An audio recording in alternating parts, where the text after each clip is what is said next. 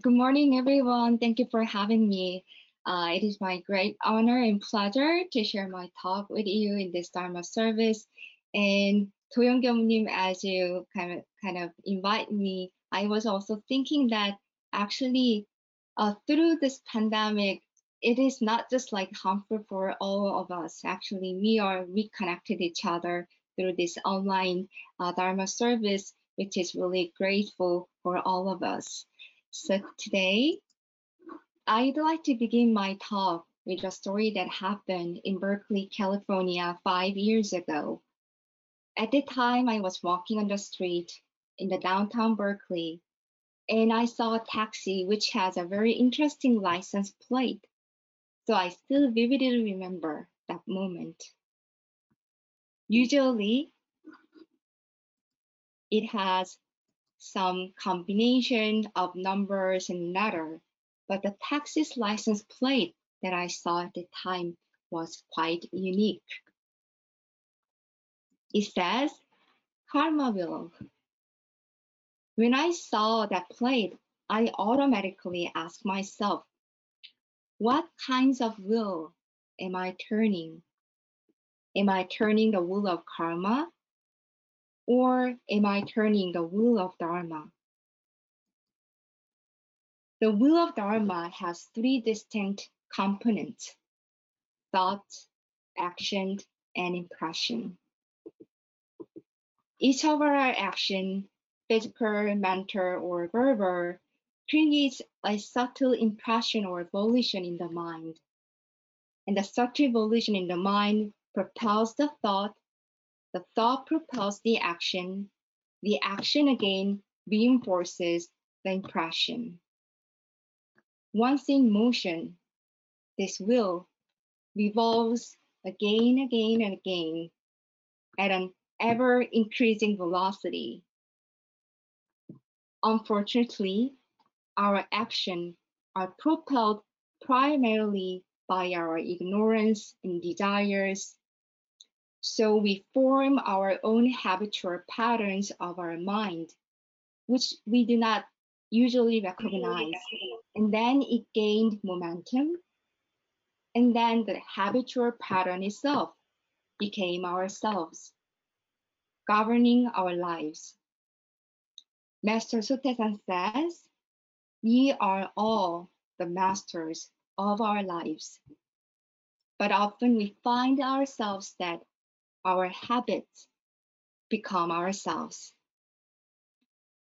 If I could have stopped the taxi, I would have told the taxi driver and said, Why don't you change your license plate from Karma Wheel to Dharma Wheel?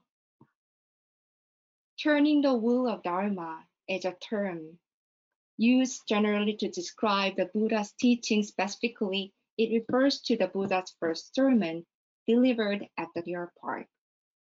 Symbolically, it has sharp edges to cut through ignorance. So it represents the eightfold path Buddhists follow to achieve nirvana or enlightenment.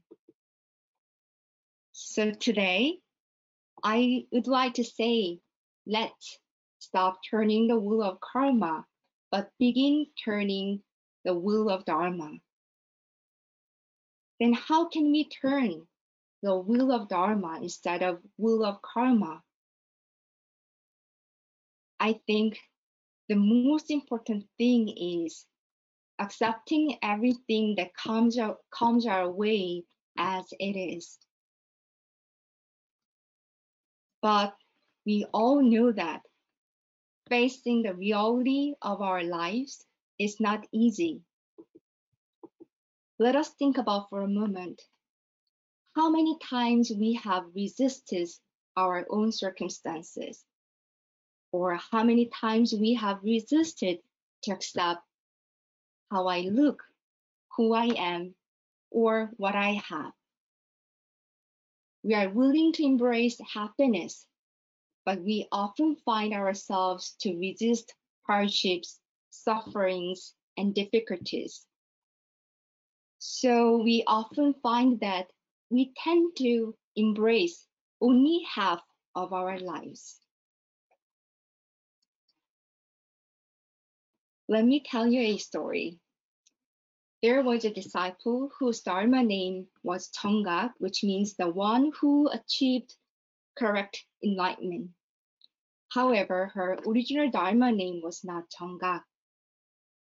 When she met Master Sotaesan for the first time, she said to him that I have three kinds of great sorrow.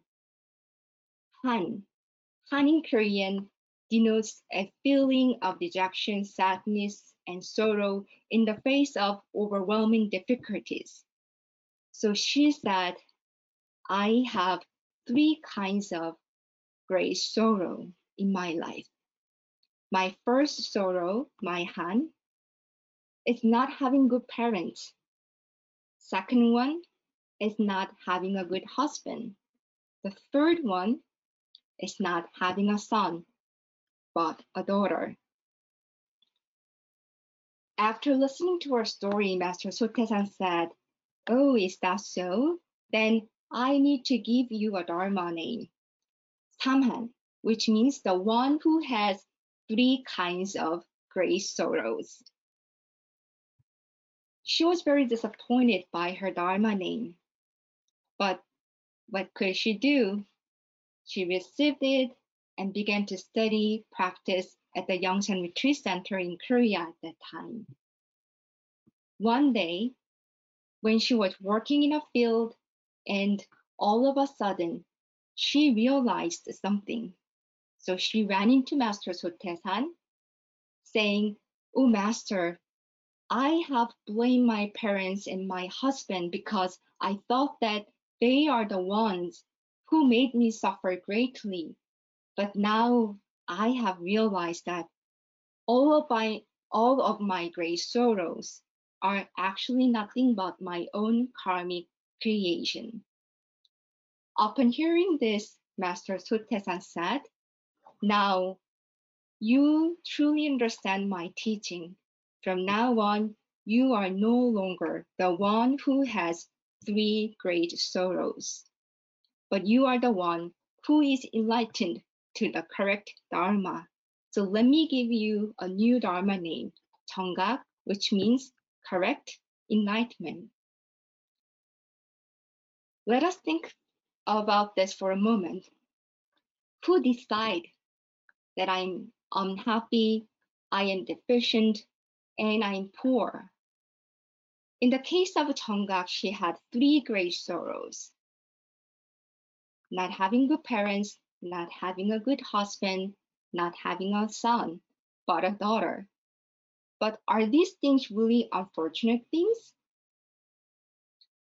If I see them in a different perspective, thanks to her parents, she received her healthy body and mind with such a healthy body.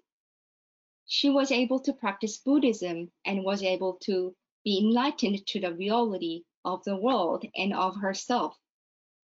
Thanks to her husband, she had a daughter who later on became one of the great lay followers of Master Sotaesan, and many of her children became Gyomunim later on.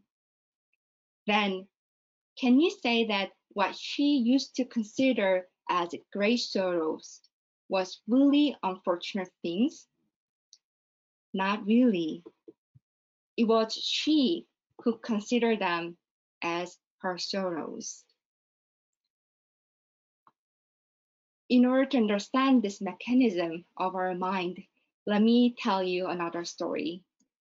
You may know about the bad of Procrustes in the Greek myth. It is said that he built a house in Attica, Greece, and there he had a bed he invited every passerby to spend the night in his bed. He said, I am the most compassionate person in the city of Attica because anybody can spend the night in my bed, and I would also offer dinner. But there was a dark secret condition. If the guests are too tall, he cut off their limbs to fit into the size of the bed. If the guests are too short, he stretches them to fit to the bed. Nobody ever fitted the bed exactly. Later, he was killed by Theseus in the exactly same way that he did to others. When I first read the story, I found myself in tears and tears because I realized that I had such an uncompassionate bad in my mind. If certain situations do not fit into my own criteria, I also mercilessly killed it in the same way that Procrustes did to his guest by complaining about my situation. If my friends do not fit into my own expectation, I also hated them in the same way that Procrustes cut off his guest's limbs. Then I talk to others. I am a, a very compassionate person. I realize no one really can survive in such a mindset. I realize after as far as as far as I hold such a bad in my mind, I also apply the bad to my own self. Once I realized the in, in the mind, I started to work on my mindset rather to fix others. All of a sudden, the things that I'm seeing begin to change. Everything appears to me beautiful as it is. Nothing has changed, but everything looks so differently. I've realized one truthful principle that is, my karma wheel is turning when I apply the bad of Procrustes to others by being trapped in my own self centered thoughts. When I'm turning my karma wheel, I produce more suffering, pains, complaints, not being satisfied with what I have. In such a state, most importantly, I never get what I really want and desire. Though I desire happiness and peace, I produce more suffering, resentment, and ingratitude. Let me share my own uh, one experience with you. One day, I accidentally got to hear that one of my close colleagues criticized me behind my back. When I first heard about it, I got angry. I was suffering as much as I I got angry and upset. And I also blamed that person. I talked to myself, how could you talk about me so badly behind my back? It was so, so painful. So I had to sit in silence, reflecting on myself. In the silent sitting, I realized one clear truth. That is, in my mind, I have treated the person as the same way the person talked about me.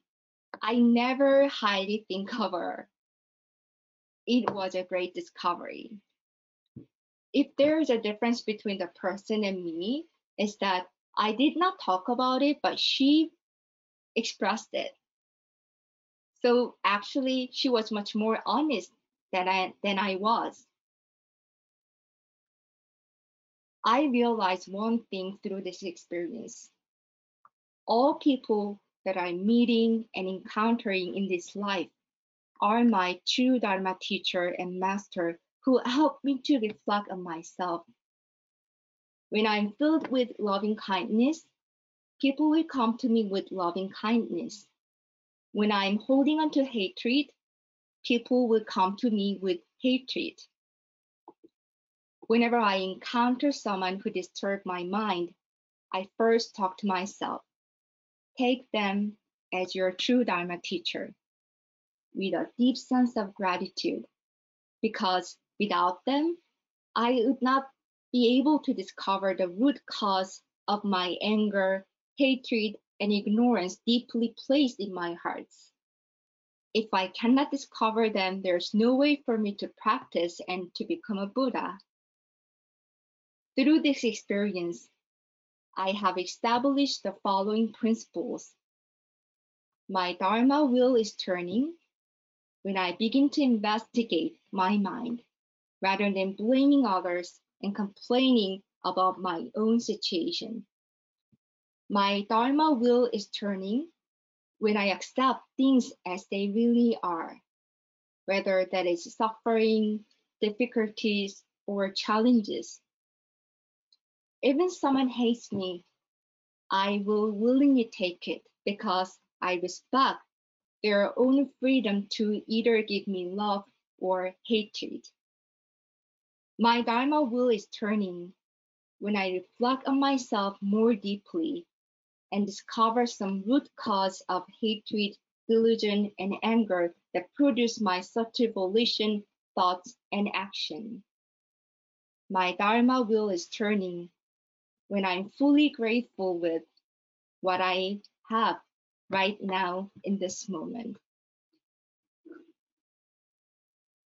So I'd like to conclude my talk by saying that let us stop turning the wheel of karma, but begin turning the wheel of dharma. Thank you. First of all, I was very thankful for the story. Mm-hmm. It gave me a lot of realization to think about for my mm-hmm. own mind. Um, so thank you for that. Um, and so I was just a little confused about the story.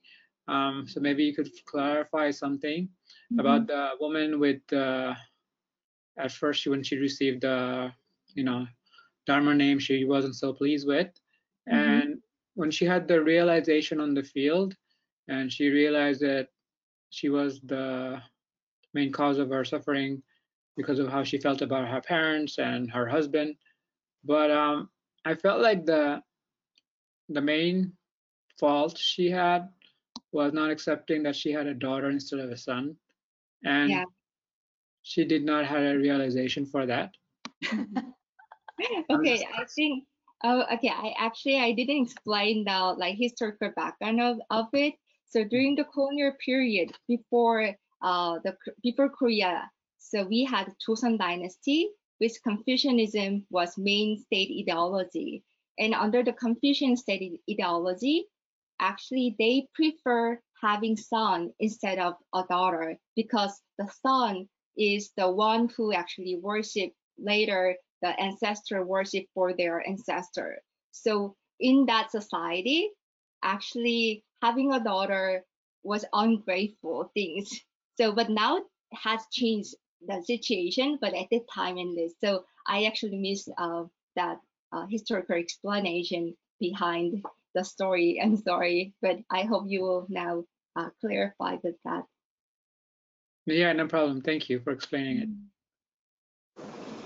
I may say a word, um, thank you for the Dharma talk of today. It was really enlightening. Uh, when I start meditation today, I had a heavy heart, and mm. listening to your to your talk really touched me inside, and I, I feel lighter now. And for sure, I will have a something to think about during the day and uh, also during the week because the, uh, your talk is really something that we need to be reminded of all the time. Even if we practice uh, it's never enough to listen what you just shared with us. And thank you thank you very much. I really appreciate it. Have a great sunday this is Beth. I just wanted to thank you, Reverend, for your talk. I totally missed that cultural context thing because I actually really was feeling the essence of what you were saying. Like I missed that little detail. But I mean, I we, we meet a lot of people and we are in that we're we are that woman that you described in some cases where we can get lost in our uh, suffering. And it this is this talk is just a reminder uh, to you know to have gratitude and to kind of reflect uh, uh, you know, upon ourselves about what is important. So thank you very much for your talk. Thank you for reminding me of all there is to be reminded of. And our job now is to remind ourselves and others about all these things. This is the importance. Mm -hmm. Never forget, not to forget. Thank you.